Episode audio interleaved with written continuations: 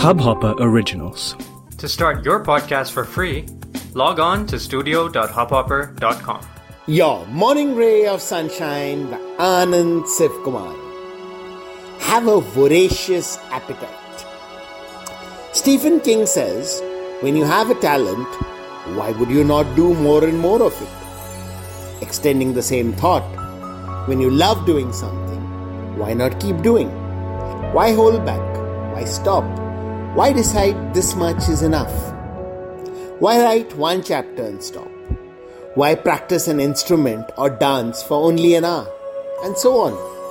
Whatever our passion and ability, put it to use as much and as often as possible.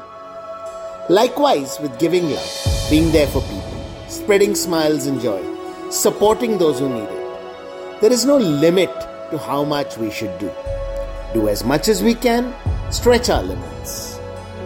For in these situations, the more we do, the more joy we experience, the more goodness we create. Here, greed is good. It's okay to give our appetite full rein and keep growing. Sunshine in your day. इस Hubhopper original को सुनने के लिए आपका शुक्रिया अगर आप भी अपना पॉडकास्ट लॉन्च करना चाहते हैं तो हब हॉपर स्टूडियो वेबसाइट पे रजिस्टर करें और एक मिनट के अंदर अंदर अपना खुद का पॉडकास्ट लॉन्च करें।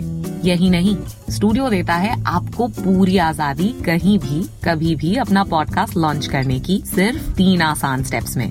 तो साथ में अपना पॉडकास्ट शुरू करने के लिए तैयार just hop on Hubhopper simply content